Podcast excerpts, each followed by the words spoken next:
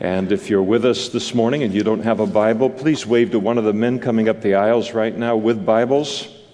And uh, they'll put one in your hand. It'll be marked to our passage. We like people to hear the word, but we like people to see it with their eyes as well. And if you don't own a Bible, make that Bible a gift from the Lord to you today.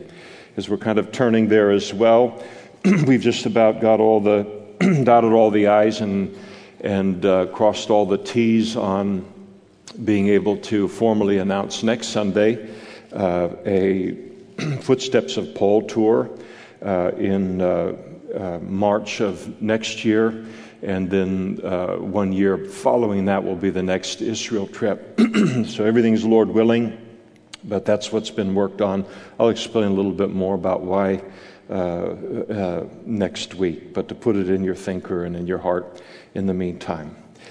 Okay, Romans chapter 12, uh, verse 10. Paul writes, and he, by the Holy Spirit, and declares, Be kindly affectionate to one another with brotherly love, and honor giving preference to one another, not lagging in diligence. That's as far as we'll get uh, this morning. Father, we thank you for your word, and we thank you for the compass that it is.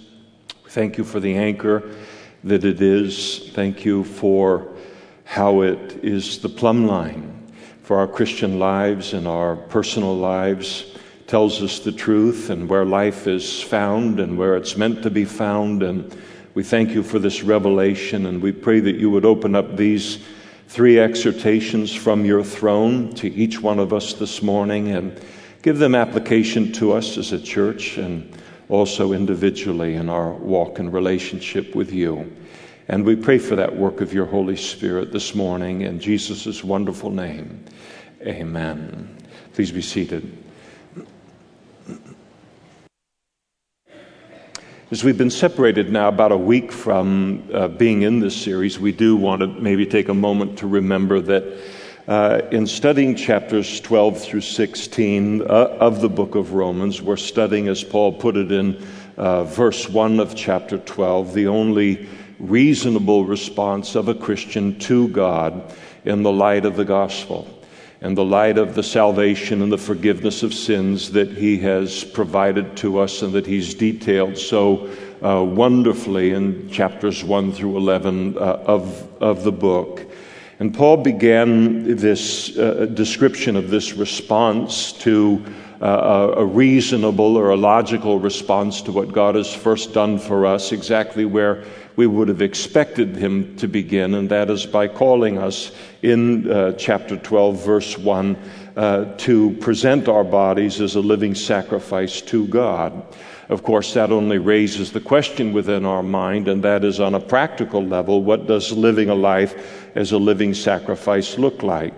And so, for the remainder of virtually the remainder of these chapters 12 through 16, the Apostle Paul gives us a description of what uh, being a living sacrifice looks like. And uh, he's answered for us thus far, as we've seen in verse 2, that it means uh, refusing to be conformed or to be fashioned by the world. Again in verse 2, that it is, means being transformed by the renewing of our mind.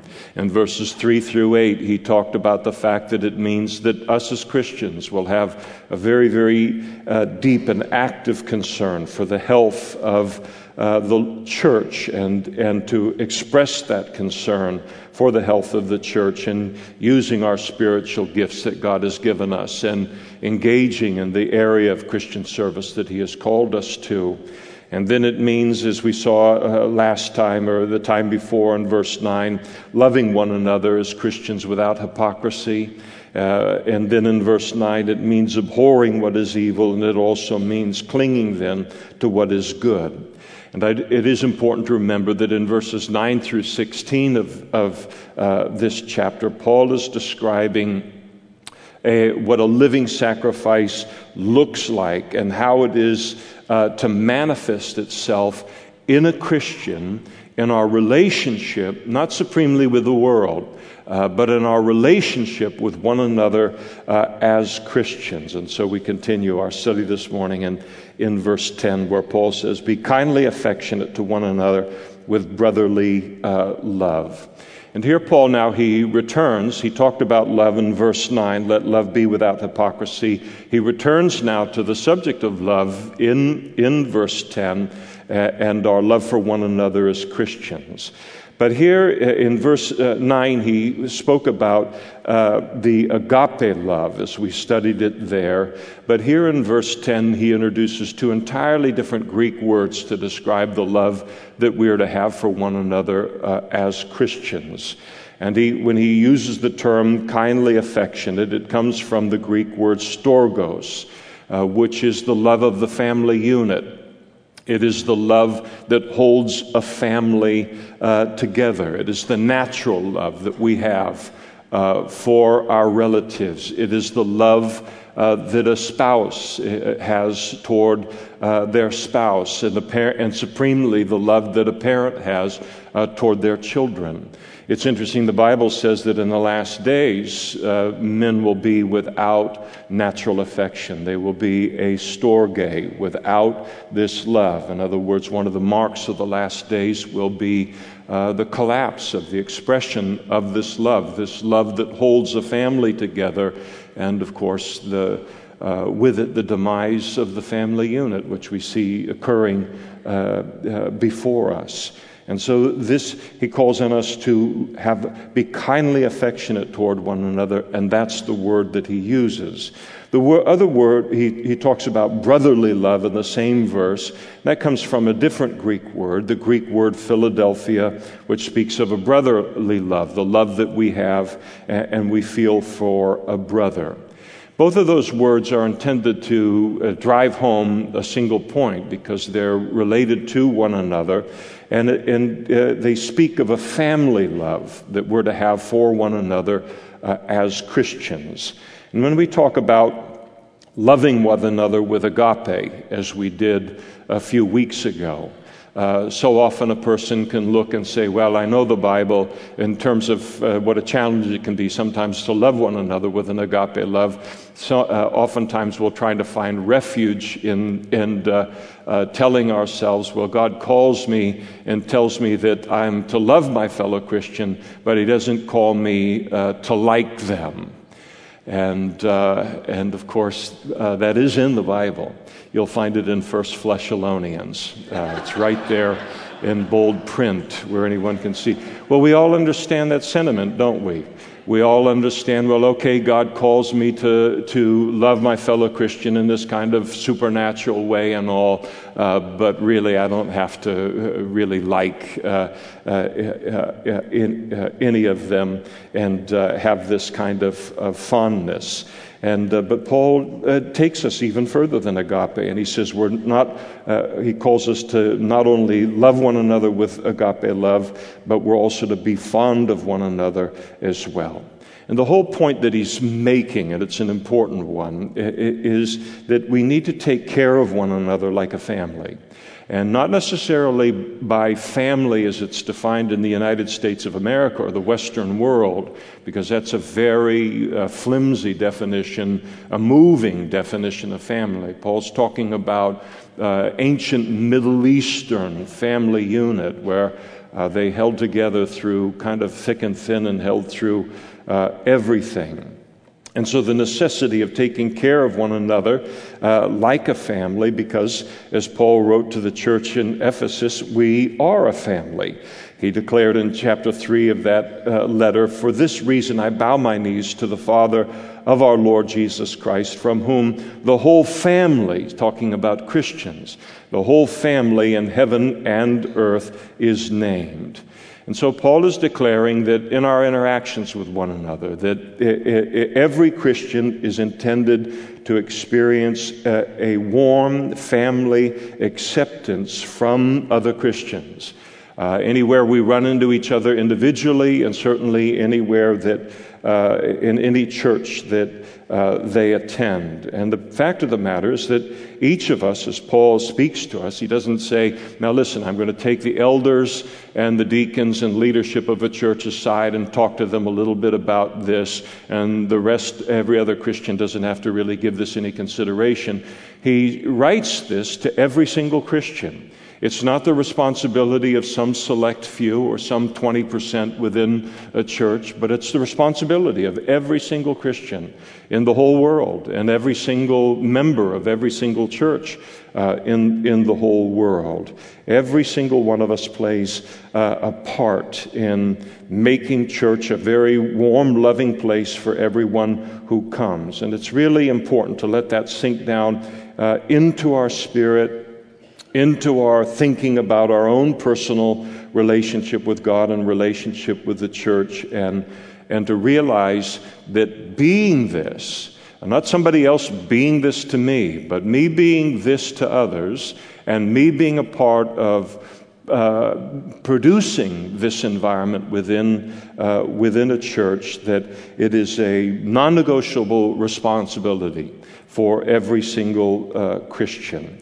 I think it's very, very easy to allow our very, very fast paced, uh, efficient, uh, individualistic American culture to define us in this regard and to define uh, church in, in this way. And so, church, in the light of our culture, how fast we move, how efficient we are, uh, it's, church can so easily become something that we do on a weekly basis that uh, certainly involves uh, only worshiping God in song and in the study of His Word. Uh, but it doesn't, uh, it doesn't have any kind of meaningful uh, relational aspect to it. The church is all about me and my relationship with God. It's all about the vertical, but really uh, has, uh, in terms of, has nothing to do with the horizontal uh, of, of my life at all. Or church can become supremely uh, about me, all about me. What did I get out of it? I judge the church in that way. And so I can dash in and dash out as fast as I can uh, concerning uh, the church services and the meetings.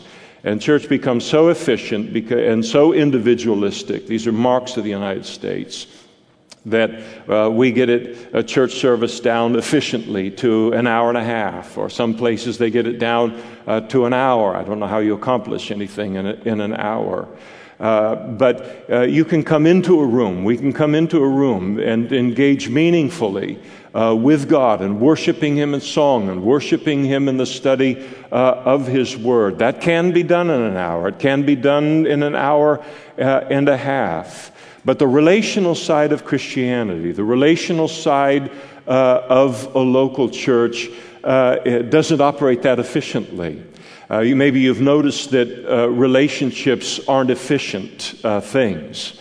Uh, they're kind of time, time consuming. And uh, sometimes we don't get out of those relationships the time that we uh, put into them. And so, what we have and what we, how we view Christianity or how we view a local church, sometimes you just have to stop and realize how much of it is dominated by cultural definitions, what Christianity has become under our culture, as opposed to uh, what it actually is described as uh, in the Word of God. And so it's good to be reminded that it isn't just enough for a church to be a warm and loving place uh, for me, and, uh, but that I have a responsibility to make it exactly that uh, for others as uh, well.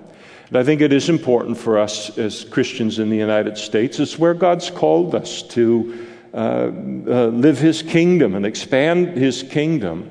But for us not to wait until we are a very small persecuted minority, uh, like the church in Rome was, before we come to understand uh, how important each Christian is, uh, what a miracle each Christian is, and how ultimately, in the you know long ebb and flow of life and interaction with one another in a church, that ultimately we come to need one another uh, sooner or later in in in a local uh, church and, and to, to realize and to come to appreciate every single Christian that exists and to recognize the love and the friendship that we, we need from one another.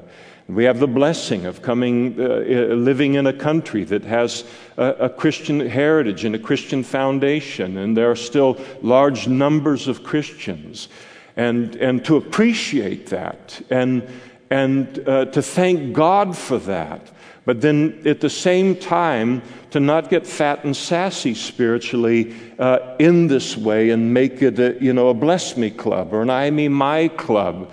And, uh, and to forget how important this horizontal relationship side of a local church is in Christianity is, is as, as well. And to, again, not wait until we're uh, massively few in number to recognize how much we really do uh, need one another.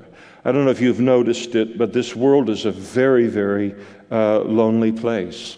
It's, it's a real crisis. I, we talked about it a number of months ago, but uh, in England, in fact, it has reached such an epidemic issue uh, that they added a, a new uh, cabinet department in England and it is, uh, uh, this is the director over loneliness. Uh, the, the, and not only because of the impact that it's having uh, upon individuals, but they see how devastating this is now, even upon the nation as a whole. The world that we live in is lonely, it's compartmentalized. People are attached to technology. They're, uh, they're, uh, we get into these small little uh, little world and little places, and, and, uh, and the world is becoming an increasingly uh, detached, individual, lonely kind of, uh, of a place. And it's a world that is full of suffering. Nobody escapes it. Life is hard uh, this side of heaven. And because these things are true, and if you've never experienced these things in your life, uh, they're coming and you'll discover how uh, prevalent this kind of thing is. But because these things are true about life, for the overwhelming majority of us, there is this need, and God knew it ahead of our understanding uh, that the need even exists. There's this need for meaningful spiritual relationships. And, and there's a need in our lives for people who really care about us uh, as Christians. You go into any church in, in Modesto. You go into any church in the world, doesn't matter. You go into this church, any church, and so many people on any given Sunday morning, absolutely brokenhearted over something that has happened within a week or within a, a, a month or within a year or 10 years uh, of, their, uh, of their life. Lonely, abandoned, very often because of their stand for Christ and living for God. You live for God and, and being faithful to what God has called us to do, to do and to stand upon the truth that He calls us to stand on. And if that hasn't cost you a relationship yet, even a dear relationship yet, I don't know. But it does. It ends up costing us.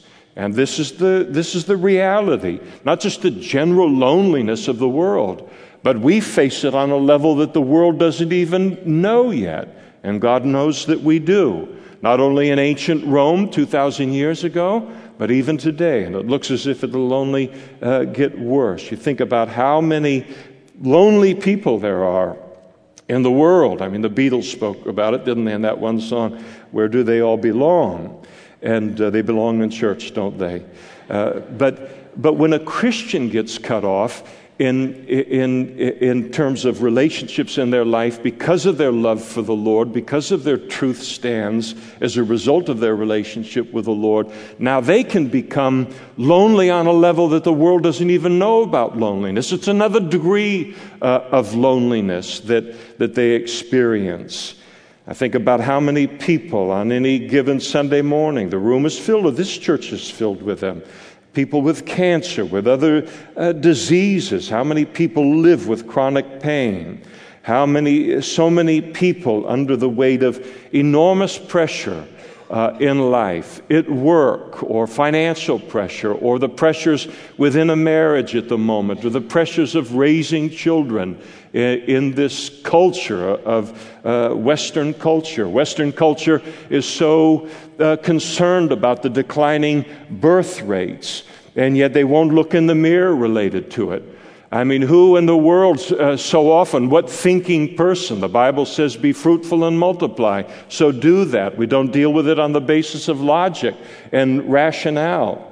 But who in the world looks at the culture that we live in, in the Western world, and says, Yes, I'll be very glad to bring children into this environment, and then have to fight the entire Western culture in raising them in the things of, of the world. Or even if you don't know the Lord, I'll raise them for 18 years, and then they get turned over to you to destroy with every temptation that you fail to protect your people from. It's no marvel that people are not having children in the light of the far beyond finances, in light of the challenges of raising them, even surviving ourselves in the nonsense of, of Western culture. And so the challenges that every single person that raises a child in the things of the Lord faces and is going through uh, on a weekly basis in attending uh, church. And the whole thing ebb and flows in, in life. And uh, there are times in my life, and it's true of your life, at one point, I'll come into a church and I'm weak. And I'm desperately in, lo- in need of this kind of brotherly love being extended uh, to me. And then there are other times where I'm not as needy. I'm uh, feeling my uh, Wheaties and doing good, and I'm feeling strong. And so that's a season in which now I need to look for the people who are now in the condition that I was once in, in need of love and brotherly love, friendship, relationship, and to be that. One of the problems that happens, it's a temptation in my life, but I think it's in all of our lives is that when we're healthy, when we're strong, when we're doing good, when we have these uh, broad margins within our life as Christians, and we don't sense a need for these, uh, these kind of things from from other people, and we're experiencing this strength, then we go on about our own way. And we don't realize we are strong now for a time in order that we might then be strong in other people's lives. And that right around the corner we'll be weak again and we'll be depending on the fact that they won't use their strength to just walk into a place and rush to their car immediately uh, after the service, but look to minister to my, my need. And the whole thing goes around in a circle in that way. And to realize the priority that this is to God and, and, and the need that, that each of us have uh, in, in this regard.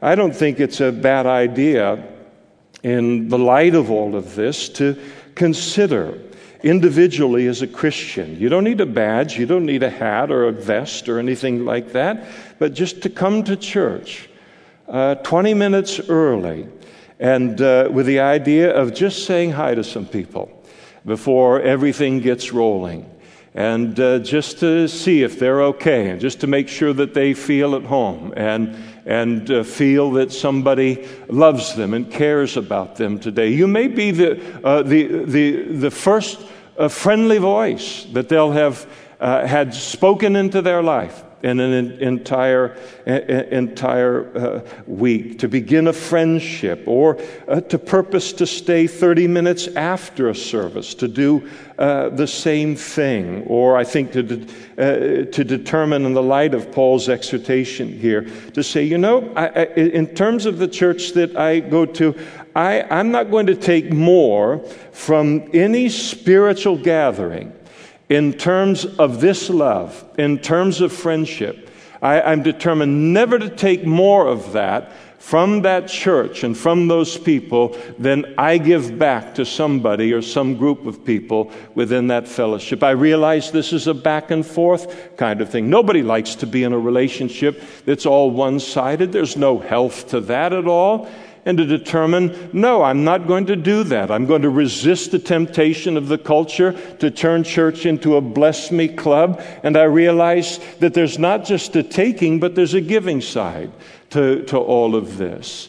And and to determine individually that no, I'm I, in the light of this exhortation, I'm going to uh, make that kind of change in in my life.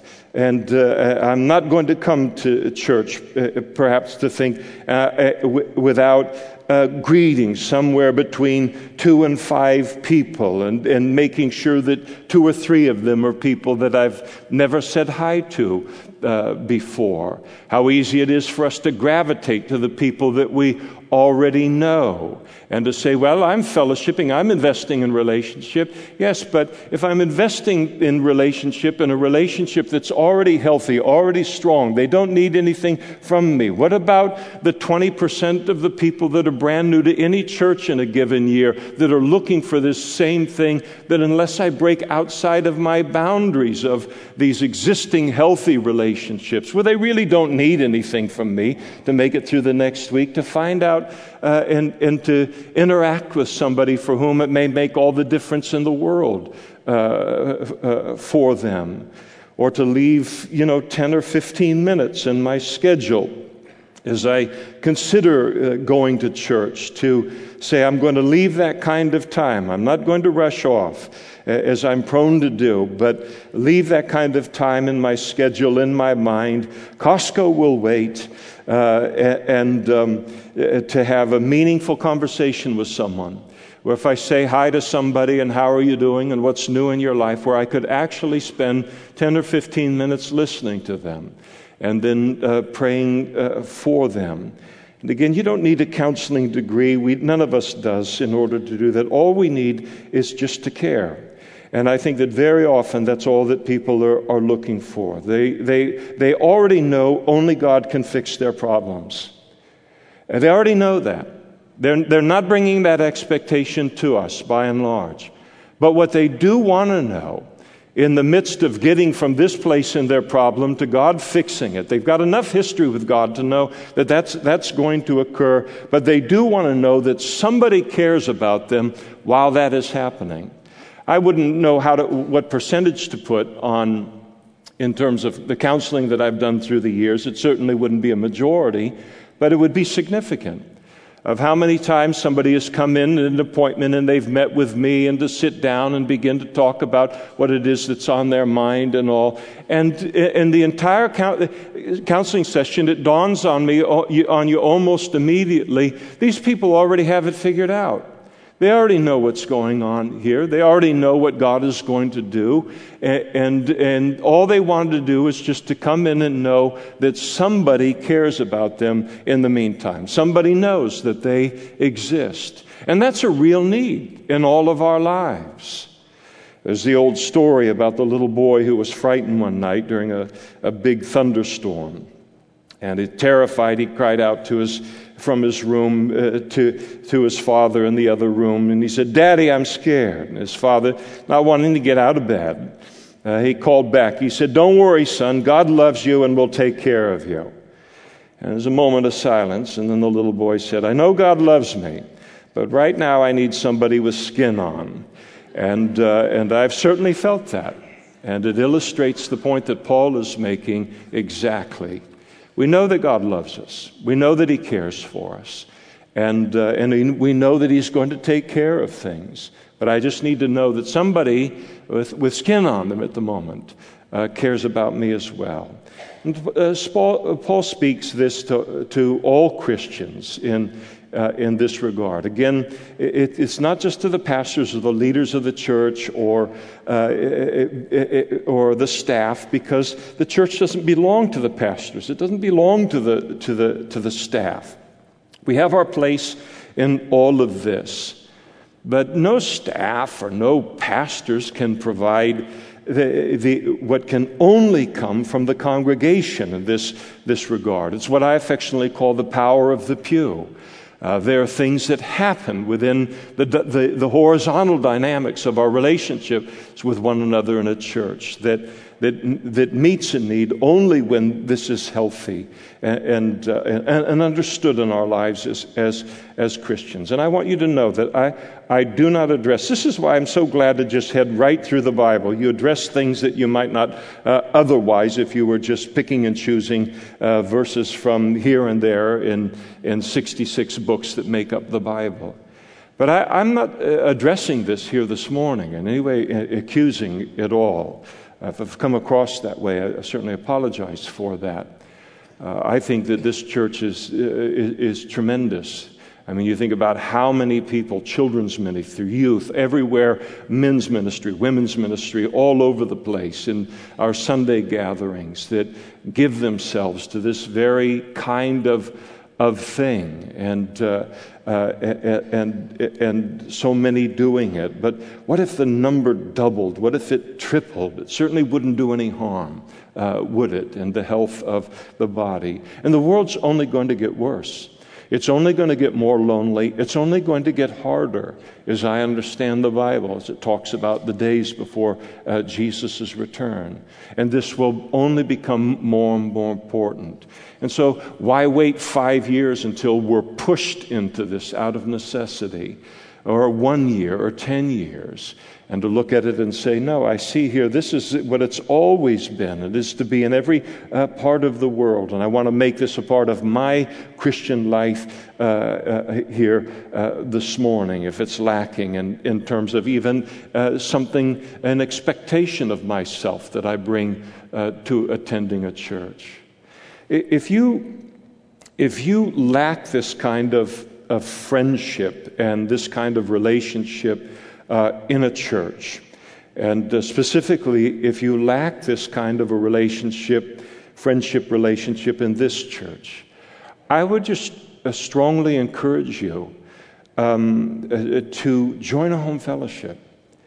Uh, become involved in the women's ministry and one of the small groups that are part of the women's ministry or the men's uh, ministry or one of the many, many ministries that meet throughout the week where the group of people is a smaller group of people, somewhere between uh, 10 and 30.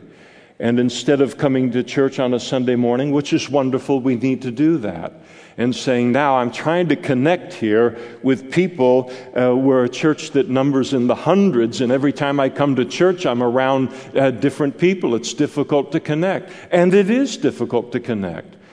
But if I find myself in a home fellowship or in another one of these smaller settings and I'm around the same 10 to 15 people week in and week out, it's so much easier then to develop this kind of friendship and this kind of relationship. And so uh, don't get frustrated and, and judge the entire church on the basis of the Sunday mornings or any church on the basis of the Sunday mornings. It does what it does, but it doesn't do everything that is needed in the Christian's life and in a church, uh, uh, in, uh, and needs to be healthy within a church.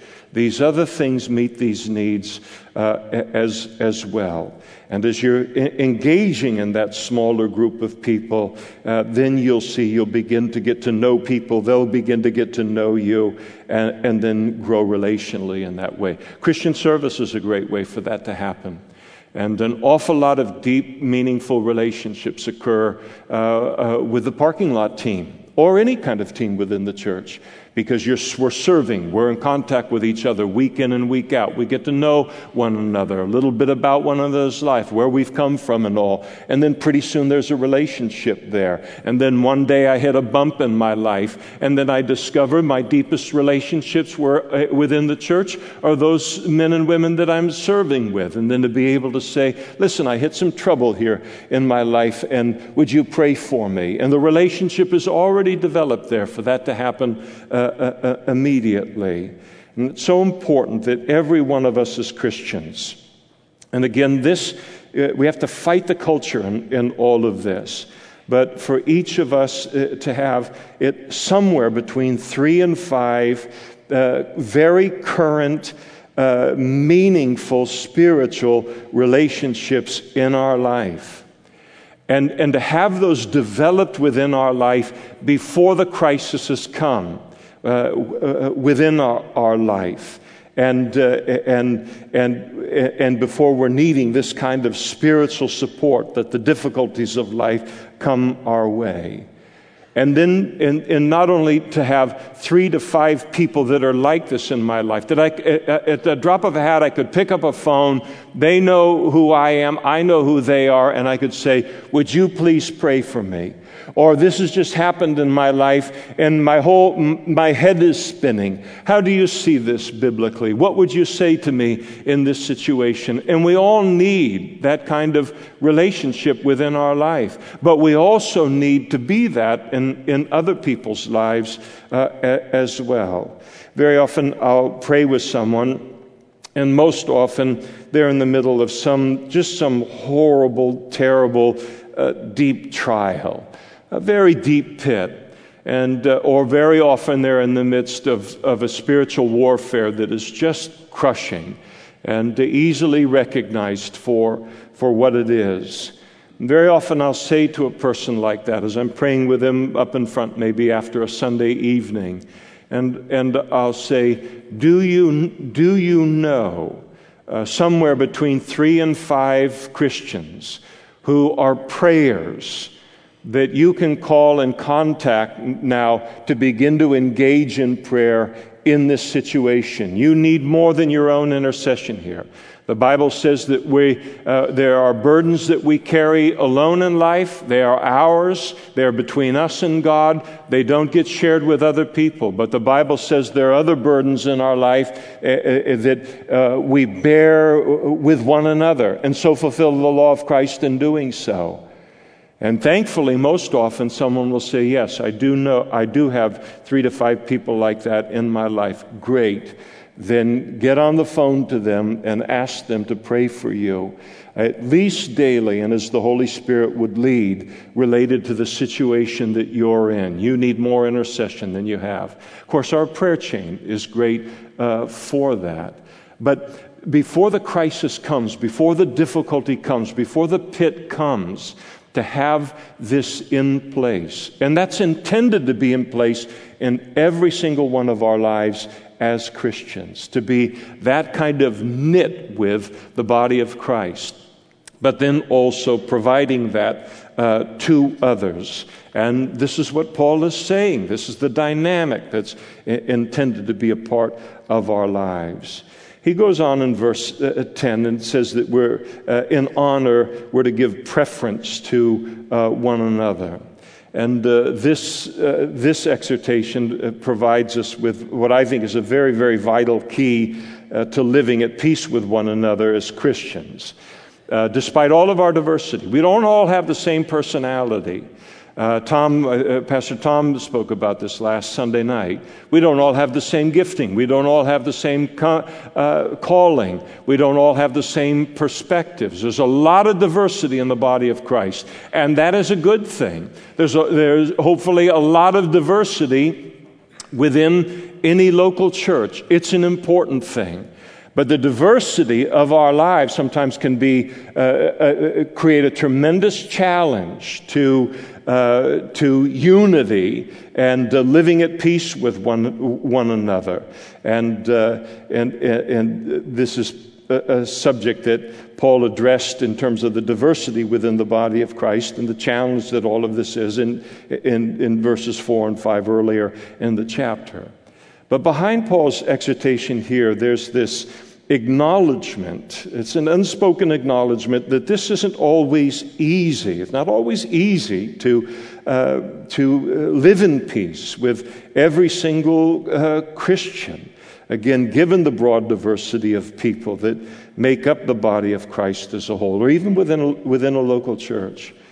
And, and, and, this diversity can tend to kind of fragment a church. This is where cliques come from where everyone with the same personality hangs out together, everyone with the same gifting, they hang out together within a church, everyone with the same calling, they all hang out uh, together uh, uh, within a church. And so uh, rather than recognizing this diversity is something that is needed, I need to be engaged with people that are different than me. I bring something to that relationship, they bring something uh, to me. Who would want to be around every, everyone that was exactly like us? How in the world would we learn anything or be stretched in, in, in any way?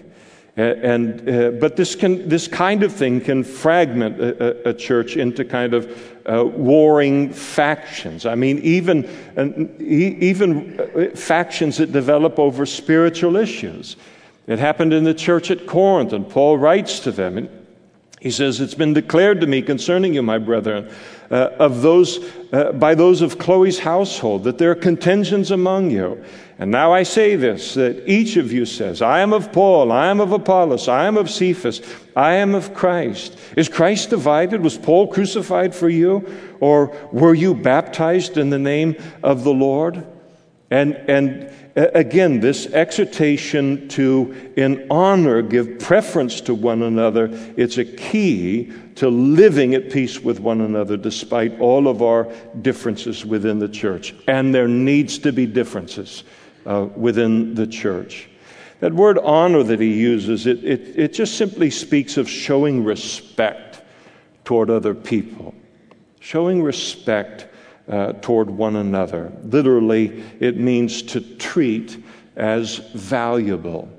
When he uses that phrase, giving preference uh, to uh, one another, that means that each of us should take the lead in showing this respect or this honor uh, to one another. And that's, uh, that is a big thing that Paul is, is declaring here in this. He's not just saying, here that, uh, that we are uh, to, uh, in honor, give preference to one another. What he is saying is do this, but don't wait for other people to do it to you before you do it to other people. Uh, he, he is declaring that it is something that we are to initiate and to set the tone in any relationship in our life in the body of Christ. Uh, uh, whether, uh, whether anybody shows that to us or whether we wait and say, well, as soon as they do it to me, then I'll do it to them. And that's an easy thing to do. We're very self protective. And uh, so we can come to church, come to church for months, come to church for years. And uh, though we don't, don't, stand in the fellowship hall and have our arms crossed like this, you know, and give off the vibe, we still give off the vibe. Is, I'm going to be nice to somebody around here as soon as they're nice to me. I'm going to show respect to people around here as soon as they show respect to me. And everybody's waiting on the other person uh, to do that. And what Paul is saying is don't wait uh, for this to be done for you. You initiate it. You make this a part of your Christian life and, and the Christianity that looks like Christ even if nobody else develops that within their Christian life. And I don't need to tell you, that's a good word, and that's an important word for us to hear. Uh, in our lives because we do have that tendency to say, well, I'll be, I'll be glad to, uh, to uh, respond, but I will not initiate not even in a church environment, not even in a, in a spiritual uh, environment. And so uh, everyone becomes kind of cold and standoffish, and uh, because this failure to treat one another with respect, to treat one another as valuable. It, it, it makes the, the total difference in the atmosphere of a church and it makes all the difference between a church representing what Jesus died on the cross and was buried and rose again on the third day to bring into existence in human history this thing called the church, the body of Christ, and, and being what he intends it to be, and then being something that's, that's colder than any civic group that knows nothing of God or has no presence of the Holy Spirit uh, within, uh, within their midst. Paul wrote very much the same thing in his letter to the church at Philippi.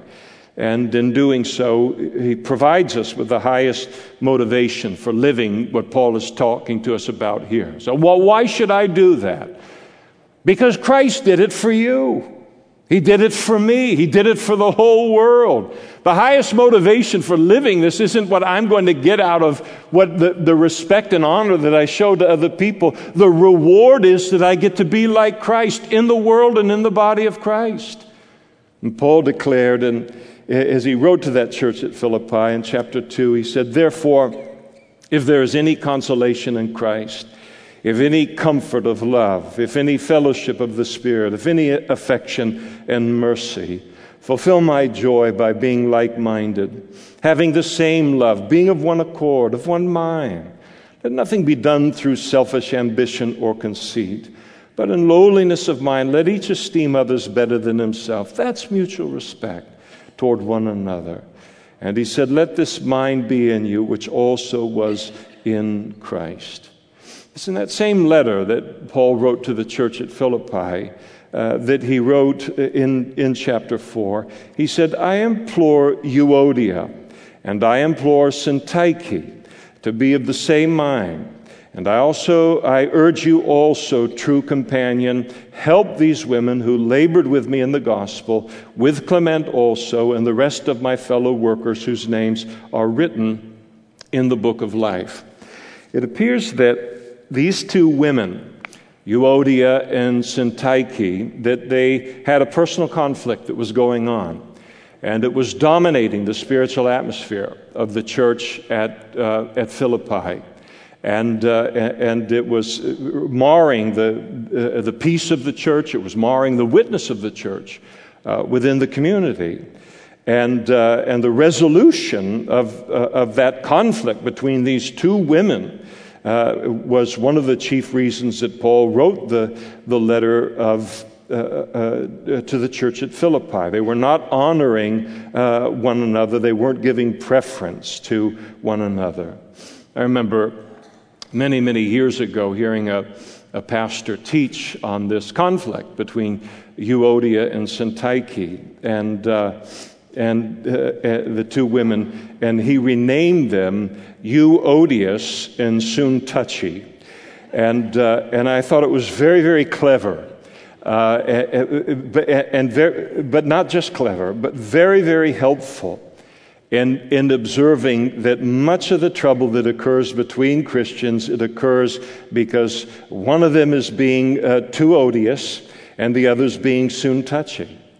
But whether uh, someone is being euodious or I am being soon touchy, the solution Paul declares here is to, in honor, give preference to one another.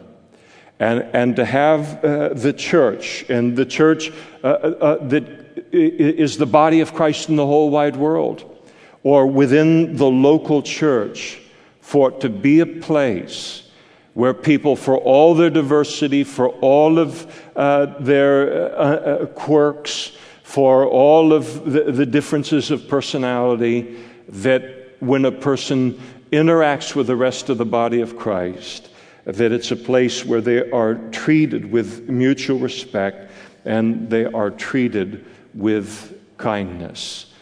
And, and this is what Paul says is to mark our relationships with one another as Christians. I was going to move on to not lagging in diligence, but I'm out of time. Some of you said, Well, when has that ever stopped you? Today. Why I oughta violates the whole sermon, doesn't it? But one of the things that I love about these exhortations of Paul in, in all of this is it just makes me stop. I'm, I am almost 64 years old. I'll be 64 this, uh, this month. That's, that's older than a lot of you, and it's younger than some of you. And I, and I look at my life, of course, uh, the way that you do at this age, and you realize you've, you've only got so much time out ahead of you. And that may be only five minutes. But, but the desire uh, to look and say, I don't want to waste my time living a culturally defined Christianity. I don't want to waste the rest of my life living a Western defined Christianity or even a self defined Christianity but to really look at even these two exhortations that we've seen this morning and to say, this is what Christianity really is. And this is what our relationship with one another is really supposed to be.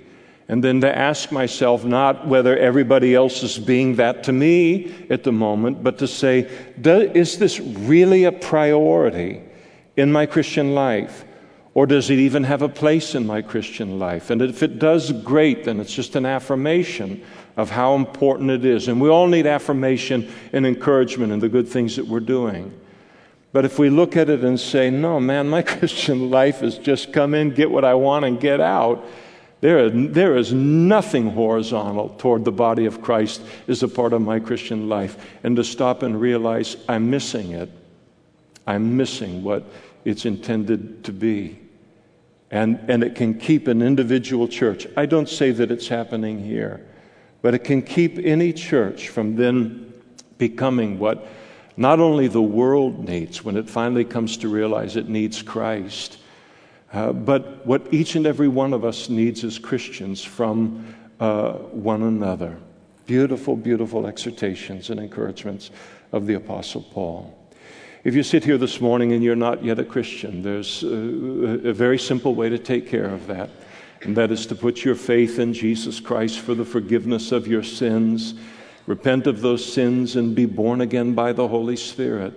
And there'll be pastors and other men and women up in front this morning who would love to pray with you to in, in experience a spiritual birth that is every bit as real as the physical birth that you experienced. And it's all sitting there and waiting for you. And a relationship with God that is found in that. If you need prayer for anything this morning, these same men and women would love to pray with you and for you as well. Let's stand together now and we'll close in prayer.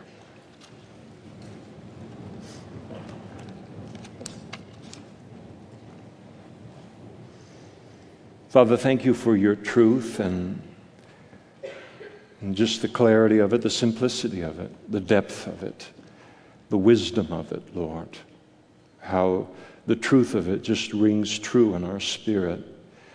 And we pray that concerning these two exhortations of Paul that came to us by your Holy Spirit, that if this is something that is not a part of our individual lives and not a priority as a Christian, Lord, that uh, this morning, this time in your word, would speak powerfully and in a way to change our lives so that this is a significant and effectual part of our influence for you, Lord, within a local church. We commend these two encouragements and exhortations to the continued work of your Holy Spirit uh, in our lives this morning.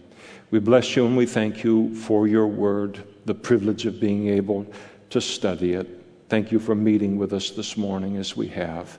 We bless you and we thank you in Jesus' name. Amen. Sunday night.